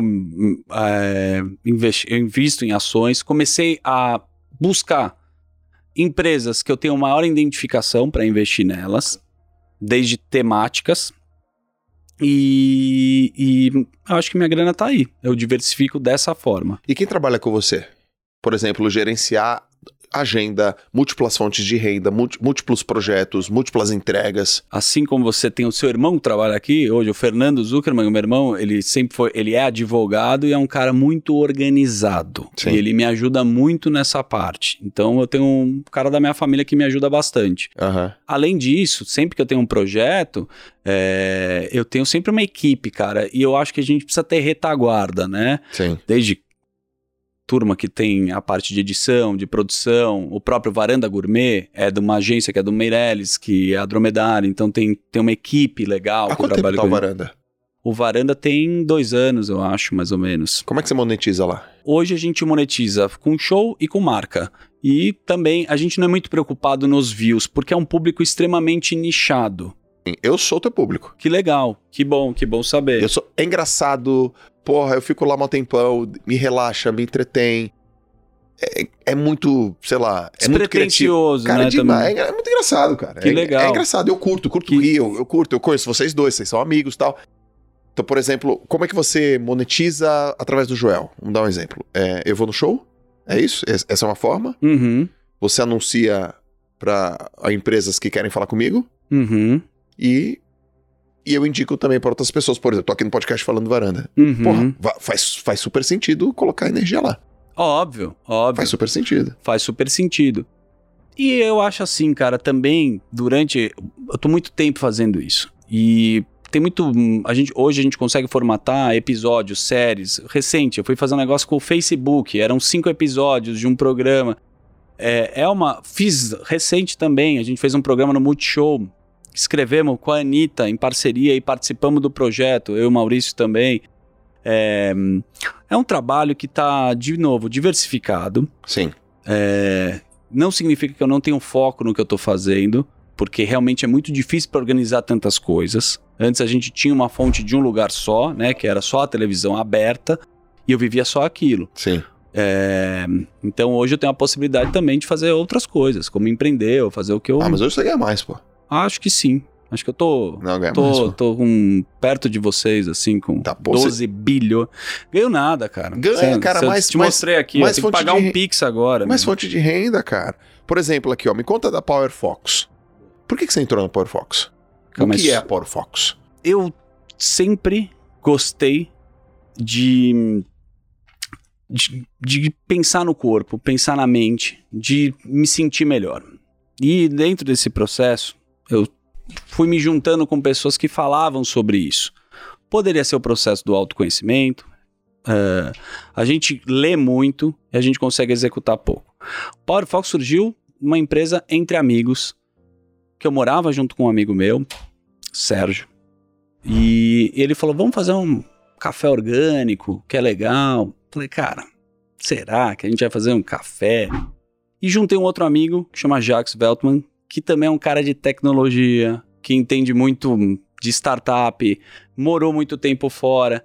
E ele foi me trazendo alguns ensinamentos do negócio e falou assim: cara, e aí? Qual que é o markup? Tem distribuição? Uhum. Quando você vai montar um business, normalmente alguém quer fazer alguma coisa, você não faz a conta de quanto que é.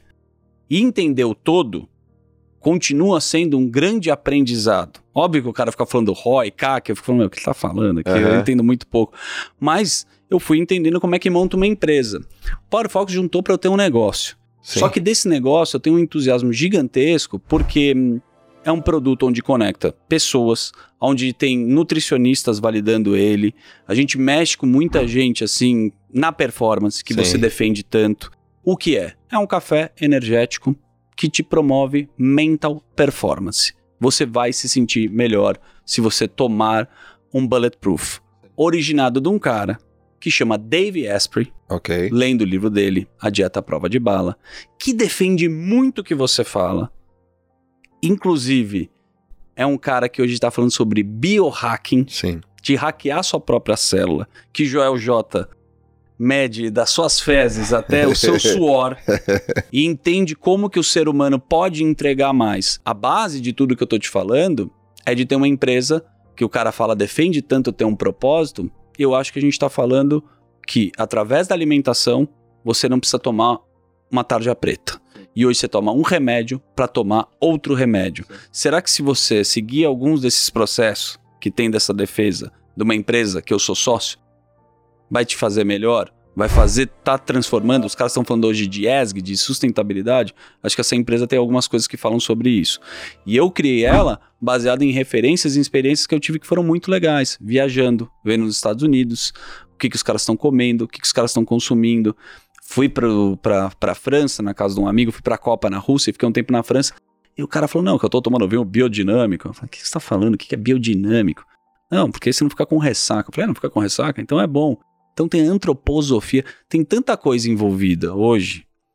E eu acho que a gente está numa geração que a gente precisa realmente ficar atento para a gente não se corromper em tomar remédio. Não estou falando para quem não precisa e quem não tem uma orientação. E aconselho muitas pessoas a irem buscar terapia, psiquiatra, o que for, para você se sentir melhor. Mas, ao mesmo tempo, eu vejo que existe as pessoas se interessando mais pelo que elas estão se ingerindo, ingerindo, vendo um rótulo, lendo o que está fazendo. A gente está nessa geração que a gente tem mais acesso a esse tipo de informação essa é a empresa. É uma empresa que basicamente. É uma empresa gente... de saúde, né? Cara? É uma empresa de saúde. É isso. E de lifestyle. De... Sabe qual que é o meu prazer com ela? É ver que as pessoas que são, de novo, especialistas, que trabalham com isso falam, cara, vocês são a única empresa que são clean label, que você não tem nenhum outro componente químico, que Sim. a gente não se corrompeu nesse processo, ou por um cheque, ou por um outro tipo de investimento, e a gente foi criando ela tijolinho por tijolinho, vamos diversificar, fazer outros produtos. Mas, cara, é um mercado gigante. E tem muito para fazer. Cresceu na pandemia? Cresceu, cara. A gente cresceu muito, principalmente no online, né? Sim. Então as pessoas começaram a consumir. O que a gente tem, que é muito bacana, é recorrência. Então o cara que toma o produto acha o mais gostoso. Sim. Tem muito no mercado e eu acho a concorrência incrível. Mas ele tem um sabor, toda humildade do mundo, melhor. É isso. É um, é um, cappuccino de coco. Basicamente Não, é eu, isso. Pô, experimentei, eu, eu gostei pra caramba. Conheci lá em 2019. Você conheci, conheceu? Conheci a rapaziada e, porra. E, e cara, eu, eu sempre, óbvio, a gente é brother, eu vou em 50 podcasts e me ajudam muito eu falar sobre o produto. É, vira uma propaganda, e é óbvia, porque eu tô falando e você me dá espaço. Mas todas as vezes eu fui no Stock Pickers agora, cara, foi super legal. Bombou de vender. Sim. Porque eu tô falando e a pessoa fica curiosa. Sim. E você pode falar: ah, você acha que o Zuckerman se preparou para esse momento? Hum, lógico que sim. Você tem o cupom de desconto agora. e eu vou te falar qual que é, porque eu acabei de receber um WhatsApp maravilhoso da minha sócia Pri. Ó, estamos falando aqui do Power Fox. Estamos falando aqui do Power Fox. Muito bom esse momento. Posso fazer um cupom de desconto? Deve, cara. Ah, isso ajuda, cara. Então lógico. é o seguinte: Priscila me mandou aqui. Power J, 15% de desconto. Power J. Power J, pode ser. Deve. Cara, eu quero que as pessoas conheçam realmente. Mas tem que escrever o J, J-O-T-A? É só J-O-T-A, de J Quest. De, de J Quest. J. J. J. Então vamos lá, Power J até dia 21 de agosto. Beleza? Show de bola. Feito aí. Obrigado pelo espaço. Pô. Isso ajuda pra caramba e é isso. É, humildemente eu quero que as pessoas conheçam o produto. É, o produto é bom. Ô, ô, ô, Zuki. Fala, meu querido. Eu assisti um podcast teu ouvi, na verdade, podcast teu junto com o Rabino Dudu. Sensacional. No Você trouxe ele aqui, né? Eu trouxe também. No Primo Cast com o Tiagão. Demais. E, pô, muito legal. Vocês falaram muito da cultura judaica e uhum. sobre como que isso é importante na vida de vocês. Você fala muito do, do Hebraica, competindo no Hebraica. Tenho vários amigos nadadores, treinadores do Hebraica. Ah, é? Murilão, que tá lá. Mó... Murilão, eu sei quem é. Murilo. Óbvio, óbvio. Pô, clássico do Hebraica. Clássico, amigo, amigão. Me viu competir, depois a gente foi muito amigo profissionalmente. Como que a cultura judaica formou você, formou sua personalidade, formou a sua questão como profissional, como pai, como administrador dos seus recursos financeiros? Conta um pouco. Muito legal. Primeiro, super legal, Dudu, é super brother, veio aqui, veio. né? A gente fez uma live lá com o primo, bombou também. Foi muito massa. É, tem muito antissemitismo, então eu adoro esse espaço para falar sobre judaísmo, não só sobre religião. Okay. Tem uma coisa muito legal nessa parte, que chama-se identidade. O povo judeu é um povo que tem identidade. Qualquer lugar do mundo que você for, você vai ser recebido da mesma forma, com os mesmos hábitos, com a mesma comida, com a mesma forma de se comunicar, Sim. falar, viver. Então eu fui num Shabat e toda sexta-feira tem, quando Deus fez o mundo, o nosso querido Adão, no sexto dia, ele deu uma descansada. E esse é o Shabat, que seis horas da tarde nasce a primeira estrelinha, você vai lá e descansa. É um momento sem celular, que você junta a sua família para bater um papo e jantar junto. Sim. Basicamente, esse é o Shabat. E não trabalhar. Sim. Sexta, sábado. Eu fazendo um monte de matéria pelo mundo, eu fui parar uma vez numa loja, tava Tomorrowland, Ibiza. Falei, cara, na boa, eu preciso entrar numa sinagoga para dar uma rezada aqui. Seria uma benzida, né? Mas eu preciso rezar alguma coisa em hebraico aqui, porque eu, meu, tô vendo muita loucura. Sim. E muita loucura mesmo que eu vi. Uhum. É, deixa eu dar. Quando eu entrei na sinagoga, é, eu tava com uma camisa do Darth Vader e uma jaqueta de couro. É. E aí o, o, rabino lá falou: Ah, Zuckerman Gander, eu sou judeu, não sei o que. O cara me recebeu, beleza. Quando acabou, ele falou: Você quer ir no Shabat na minha casa? Falei, na sua casa. Falei, meu, como é que esse cara tá me convidando pra ir na casa dele? Não conheço ele. Cheguei na casa do rabino. E aí, cara. Onde você tava? Na Suíça, em Zurich. Tá. Uh, quando eu cheguei na casa dele, eu parecia que eu tava na casa da minha avó, mesmo, assim, as pessoas, o, o, a louça, o jeito de da comida ser servida, e foi isso. O que o judaísmo faz é respeitar os rituais e os valores. Essa parte de ter essa identidade em qualquer lugar que você for, você não vai esquecer quem você é. Isso é incrível. Então, a gente está no momento agora, inclusive, não sei se passou, dia 21. Que, que dia que vai esse podcast? Desculpa. 21? Dia 21 entra no ar? Isso. Ah, então calma. Calma aí, dia 21, desculpa. Bom, três, corte.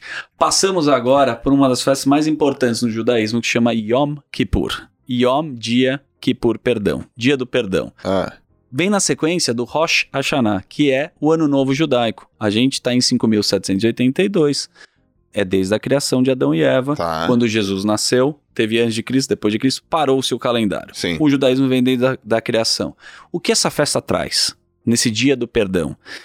Do Rosh Hashanah, que é o ano novo, até o dia do perdão, são 10 dias de meditação para você ser escrito no livro da vida. Certo. Tudo é metafórico, mas vamos trazer para os dias de hoje. Tá bom. Então, cara, é uma hora de você refletir sobre o que você fez no ano inteiro. Quem que você fez cagada? Quem que você gostaria de pedir desculpa? O que que você fez de errado? O que que você pode mudar? Quando tem o dia do perdão, tem um jejum de 26 horas. Não é jejum intermitente, não é para tomar Power Fox, é para você ficar em silêncio, calar, sofrer, sentir teu corpo. E é tão interessante esses processos que são milenares, está escrito na Torá de anos, que se você trazer para o dia de hoje, de respeitar uma, um ambiente familiar, de sair um pouco e desconectar um pouco do celular, ter todas essas bases que eu estou falando, eu acho que a religião me traz isso. Não é apenas ter um Deus e a fé, que é muito importante, que ela segue, mas ela tem uma parte super organizacional com as suas emoções. Sim. E eu acho que isso que o judaísmo me traz, cara. Cara, que animal, cara. Que animal. Que bom. Porra, muito animal mesmo.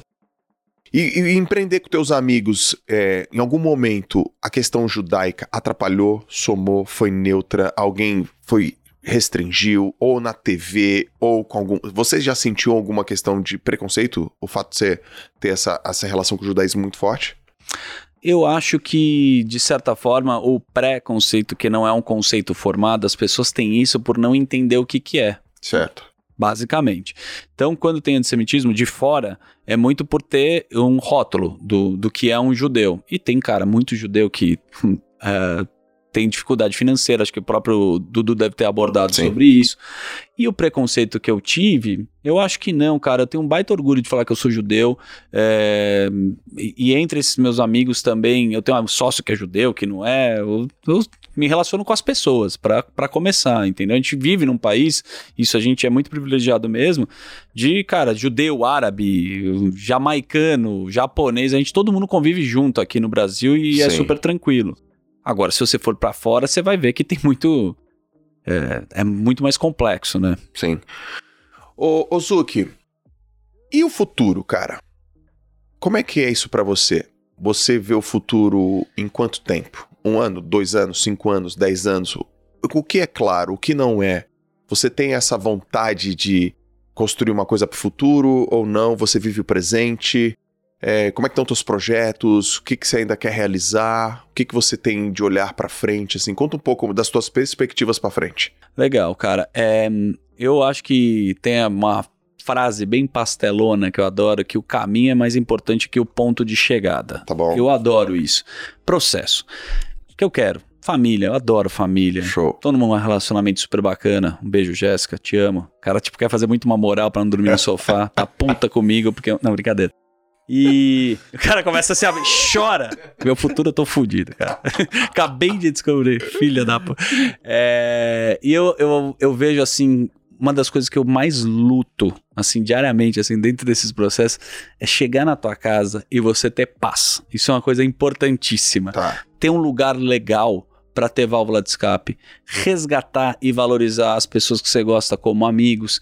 Em relação a projetos profissionais, é, a gente está o tempo inteiro correndo, criando, fazendo, e eu vejo assim, cara, no, no, no primeiro papo que a gente teve aqui, eu fiquei a gente batendo nisso que eu achei tão legal que você falou, cara, eu adoro o meu trabalho. Eu também adoro o meu trabalho. Eu, eu desejo, assim, de, do fundo do meu coração e rezo para continuar fazendo o que eu faço, da maneira como eu faço desse processo. Sim. Porque, óbvio que o tempo inteiro tem alguma oportunidade que é grandiosa, ou para eu fazer um projeto que é maior, ou alguém que me chama para fazer isso. E eu sempre faço esse exercício de falar, cara, eu tô afim de fazer esse projeto, eu Sim. quero. Então, não tenho do que reclamar, de verdade. Que fique assim. Que, que, não, que eu consiga manter. Porque, aliás, o que é difícil, na verdade, não é fazer sucesso, né, cara? É, é você manter. Porra. Muito difícil, né? Você bater teu tempo lá e ser o número um e ficar batendo, né? É, é. Mas não é, não é isso. Então, assim, e eu vejo, assim, uma comparação que eu acho legal do esporte, que eu faço. Eu vejo como um jogo de futebol. Eu gosto de entrar, fazer um puta de um golaço do Neymar. Dar um elástico, driblar o cara, dar uma vaca no goleiro, meter no ano, fazer um puta de um golaço. Pente eu olho, falo, fiz o gol, falo, posso ir pro banco? Olho, sento no banco, começo a olhar, peço para entrar de novo, vou tocando a bola no meio, faço alguém fazer o gol, e aí eu tento achar outro golaço. Porque essa busca louca, incessante, para você achar mais um gol, ou ficar sendo sempre o número um, e fazer cada vez mais, cara, é muito próximo de uma droga. Então, cara, isso é legal que você falou. Então, é, eu, eu, eu busco realmente participar do jogo. Porque ser isso importante. Te, isso te mantém. Me mantém, porque não dá para fazer golaço o tempo inteiro. Porque o cara cansa de você também. Sim. Então, eu acho que você deve sempre olhar assim na perspectiva assim do campo, da linha e olhar como é que o time joga e jogar pro time e buscar de novo fazer coisas espetaculares. Acho que esse está o prazer da vida, né? A gente, às vezes, a gente. Esse processo. Mudança de casa. Você já mudou de casa alguma vez? Já, pô. Não é legal pra caramba o processo de você comprar o piso, de. Cara, quando você vai montar um sofá, uma sala, é tudo que você tá imaginando. Olha você falando de sofá de novo. Olha o sofá. Sofá que eu adoro. Aliás, um beijo pra Breton. O cara começa a fazer uns... Sensacional. Caraca. Ô, ô Zuki. Porra, até esqueci o que eu ia perguntar, velho. Porra, churrasqueira, cara. Você sabe quanto custa uma churrasqueira top? Falando sério. Não sei. Uns 30 pra alma, churrasqueira, oh, eu, vou, eu vou construir uma casa agora. Vai. E tô, tô, na pegada. Então calma, posso te falar uma coisa? Eu tô na pegada agora Você tá de, na de, pegada. De, do azulejo, da Não, churrasqueira. Eu tô com todos os contatos aqui, da, meu amigo. É, Cacho, da, Churrasqueira Gourmet, arrasta pra cima, melhores churrasqueiras que tem. Star Deck, pro deck da sua casa ficar fantástico. É sério, a gente vai construir uma casa. Val Center, vem com a gente. eu tenho todos os merchans pra você fazer a sua casa melhor. Agora, tem um amigo meu que eu quero te apresentar que é o Rony. Rony Reicher, ele faz automação. Aí, meu amigo, é vai Rony. descer um telão ali fenomenal. É mesmo para ver, ver os teus vídeos. Boa. Pô, eu ia fazer uma pergunta, esqueci, cara. É... Lem... é... Calma aí, calma aí. Lembrei. Puta, fudeu. Ele lembrou de uma pergunta. Lembrei, lembrei. É aquela Porra. muito. É. Ô, só deixa eu falar uma coisa, tá bem agradável aqui. Tá, cara. Tá, tá tô... gostando? Porra, eu tô amando. Que bom. Rendeu mais que o Diegão? Tô brincando, é que eu vi o último. Muito bom. Sou muito fã do Diego jogador. Dá corte, dá corte. Dá né? corte, dá corte. Dá corte. E Zucker não fala mal do Diego. Por que que o... Não, o cara toca no... Esse corte não dá. Caraca. Você sabe o corte que eu pensei, né? Você sabe, mas não vamos falar sobre não isso. Não? Não? Não, tá bom. Não vamos. O Robinho, cara. que que cê... Esse é um puta agora. O que, que você acha que aconteceu? O que, que o Diego falou do Robinho que É, jogou pô. tanto tempo? Bom, só tem a risada, você não imagina a pergunta que eu fiz. Não, saiu, foi coisa. Você ainda é. Putz. Desculpa. Cara, a pergunta era: você. Você ri do quê, cara? Boa O pergunta. que, o que, que você morre de rir? Eu racho o bico, Você né? racha o bico. Legal. É, o que? De, de conteúdo da minha vida? Da vida, velho. Cara, eu vou falar, eu sou o rei do rolê aleatório. Eu amo rolê aleatório. Coisas nada a ver. Tipo, ir num bar e cair num karaokê de umas pessoas que não tinha pandemia e cantar com quem eu não conheço. Eu fui pro. Eu tava contando do Japão. Eu juro, eu fui pro Japão, tava tendo um karaokê. Eu entrei numa sala, tinha uns japoneses muito louco, de cueca. Comecei a cantar com os caras. Terminei num bar tomando saquê, não conhecia nem eles. Então, assim, ir pra ambientes inusitados, pessoas que eu não conheço, isso eu acho muito engraçado. Sim. Adoro conhecer o seu Osmar, que tem. vem de. hum, tem uma mecânica e fazer viagens alternativas. Gosto muito de coreografia. O que eu acho engraçado, adoro. Ah, Adoro axé, cara. Eu amo, amo ficar vendo. Vi... Olha, que viagem. Eu gosto de cantor de axé, eu adoro todos. Tipo- Xande, harmonia. tipo terra samba, Terra assim. Samba, Reina... Reinaldo. Reinaldo Terra Samba, se eu não me engano. O cara que virou. Que virou. O cara do Terra Samba virou. Nada mal, curtiu o Terra Samba, não é, nada mal. Mas, sabe- mas sabe o que ele faz hoje? Ele é. Ele é guardinha. Não, é- não, esse é outro. Não é o Terra Samba? Esse é do Companhia do Pagode. Ah, é do ela, me do disse, Pagode. ela me disse que vai tirar a roupa pra fazer esse vídeo. Olha a gata bonita que vem aí. Olha a minha referência. Então, eu gosto do cantor de axé que ele fica muito tempo falando sem cantar, falar, diga lá, papai, alô, Riquelme, quero mandar um abraço pro Dodô. Uhum. Eu acho isso muito engraçado. Eu gosto do dessa viagem, se me perguntar coisas aleatórias. Ronaldinho Gaúcho, e que talvez é que é isso. É Ronaldinho Pô, Gaúcho? Ronaldinho Gaúcho é muito engraçado. Ele vai pro Paraguai, batuca no negócio, entra com o passaporte falso, fica amigo dos jogadores da prisão. É, é, é os, bate uma bola com os caras da prisão. Bate uma bola. É, puta cara que tá curtindo a vida, cara. Então, assim, sem, sem pensar no que vai ser amanhã Gosto muito disso, cara. Isso eu acho muito. Ó, você riu. Eu acho coisas engraçadas. Acho o Gilberto Barros um cara engraçado. Boa noite, Brasil. Isso eu acho ele muito engraçado. Gosto de coisas assim, sem pensar. Periclão. Eu amo Pericles, assim. Tem, o sou... Peri, Pericão do, do, do, o Periclão, eu, eu, gosto do Didi no TikTok. Não sei, ele fazer uma coreografia Mano, o Didi, o Didi é engraçado. Quer ver uma coisa que é engraçada? É. Vou mostrar pra você. Eu acho muito engraçado. Não, Sério. o Didi faz umas paradas muito loucas, mano. Eu acho engraçado isso aqui, ó. Calma aí. Robert, é, calma aí. Um minuto. Isso eu acho muito engraçado. É o Justus e o Adib que filmou. o maravilha dele tá descendo até o chão. É, aqui. Não, isso, cara, é, isso, isso é o Justus, ca... Justus, Justus na balada. É, caganhador, tá nem aí. Tá, tá nem aí, tá cur... Lógico. Tá certíssimo. Lógico, lógico. Não, teve uma que o Adib zoa ele e ele peitou Pega o cabelo um pe... e faz assim. É, ó. maravilhoso. Tipo, e piada, cara? Piada que você ri quanto mais boba, mais engraçada, ou tem que ser muito bem, sei lá, contextualizado? Não, não, não. Eu gosto de coisas assim, às vezes, é... humor não sense eu gosto muito, tá? Monty Python, eu realmente adoro Monty Sim. Python, a linha de raciocínio. Mr. Bean eu acho um gênio. Mr. Bean é um gênio. Eu adoro Mr. Bean, cara. O cara faz você rir e não fala uma palavra. Eu, eu, é Roy Atkinson, esqueci o nome dele. Act, eu vi... Atkinson, né? Atkinson. É, acho que é. Atkinson, meu Silva, Atkinson. Eu vi uma peça dele, cara, no, em Londres, fazendo uma matéria. A gente foi atrás dele, consegui encontrá-lo. Cara, achei o Mr. Bean genial, assim. Gênio, né? Humor corporal, né? Muito foda. Quem são, vai, quem são tuas referências? Sei lá, tipo, Jim Carrey é top pra você? Jim Carrey, é cara, muito bom, né? Muito. Mundo de Andy. Ó, tem o Mundo de Andy, tem um humorista que também é uma referência pra mim, chama Andy Kaufman. Cara, assista o Mundo de Andy. O oh. Jim Carrey fez esse filme, ele enlouqueceu. Então, isso é verdade? Eu, eu vi. Ele então, incorpora, ele pira e tal. Então, o Jim Carrey é tão genial que ele pode ter rendido para falar sobre isso. Mas o nível de atuação e o Jim Carrey é muito fenomenal, cara. É, são referências, essas que eu te falei. E Monty Python.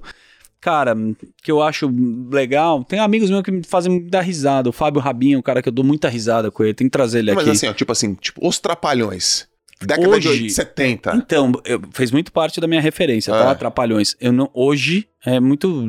Falando da real pra você, eu não acho tão engraçado Trapalhões, mas eu me mijava de rir com o Didi. professor Raimundo.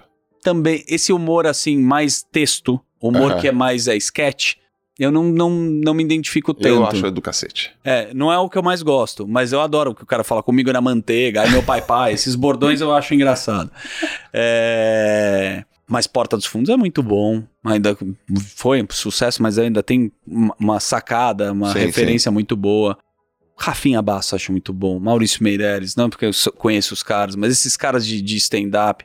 O Bola, para mim, o Bola Trabalhando no Pânico, eu acho ele um cara muito engraçado por ele mesmo, o jeito dele, ele, a risada. Ele, ele ri pra cacete. Eu dou risada pra caralho com o Bola, assim, um cara que... E eu... não, não, não, é forçado, né? Pode parecer, mas ele ri mesmo porque ele acha engraçado, ele casca o bico, né? É, é, é a risada dele faz se dar risada, ele fala os comentários. O Bola é o maior observador do cotidiano, se ele tá vendo um cara andando assim, você viajar com olha o puta tio, ó a bermudica do cara. Você não para pra reparar. Uhum. Mas ele tem um poder de análise, de fazer um raio-x da situação, uhum. de brincar. E acho que o humor dele é tão legal que ele é um cara mal-humorado que ele transforma um negócio engraçado. Isso. Tá alguém no trânsito, ah, puta tia que não sabe dirigir o carro, velho. Vai demorar 12 horas com esse puta Passat, velho. Eu acho o jeito dele muito bom de, de ver a vida.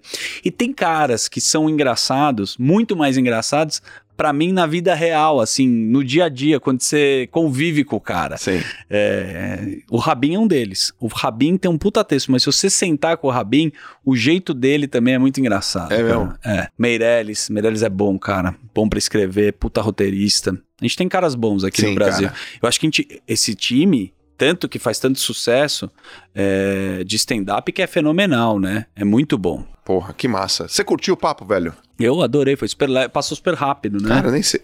Caraca, a gente. Cara, já tá uma hora e meia aqui, cara. Eu falo pra Uma hora e quarenta? Não, Caraca. ó, irmão, é o seguinte, Porra. muito obrigado. Eu que tá agradeço, bom? cara. A gente tem essa identificação aí, eu adoro também todo mundo que faz parte aí desse processo.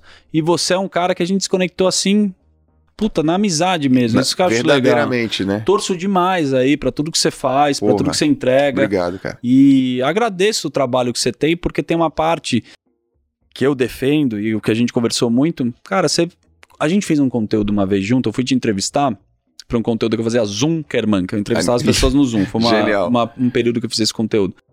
Eu recebi tanta mensagem legal das pessoas que te seguem, de verdade, assim. É. Eu vi uma coisa assim verdadeira, do, do coração. Então, Sim.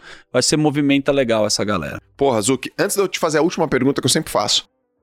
Onde que a galera pode te encontrar, teus projetos? Conta aí pra gente. Peço gentilmente para vocês me seguirem no arroba Daniel Zuckerman no Instagram ganhando seguidores do Joel, eu sei que são pessoas qualificadas, queridas e espetaculares. E, Lá, que, e que pagam.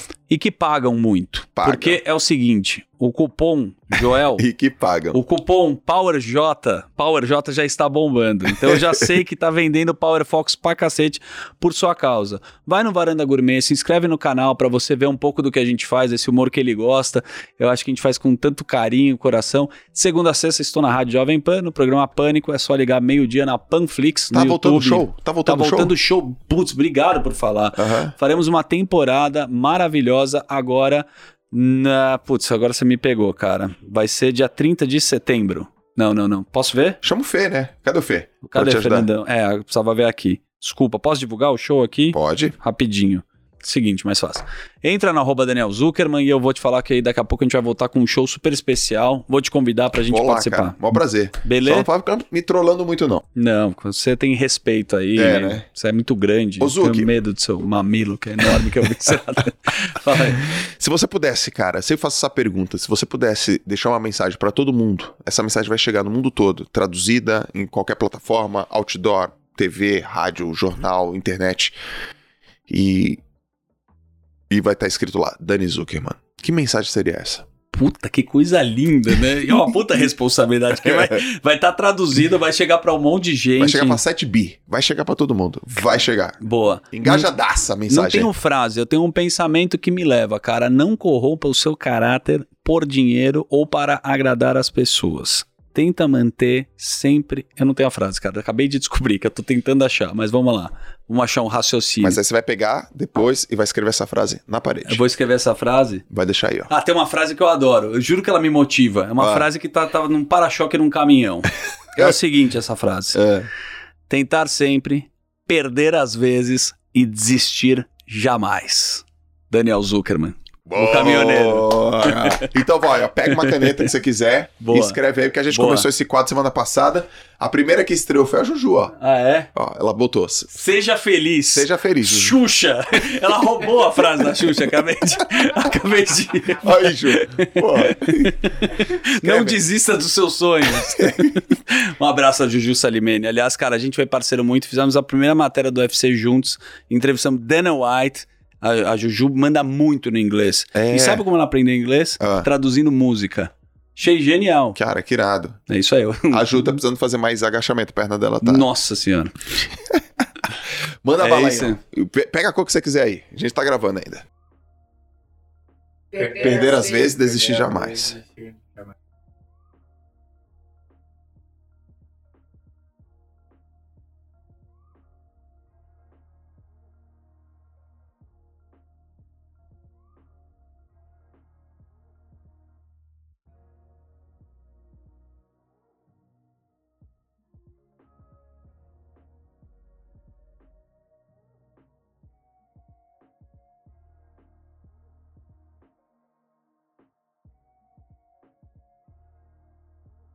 Não, eu vou ter. Uma galera veio aqui.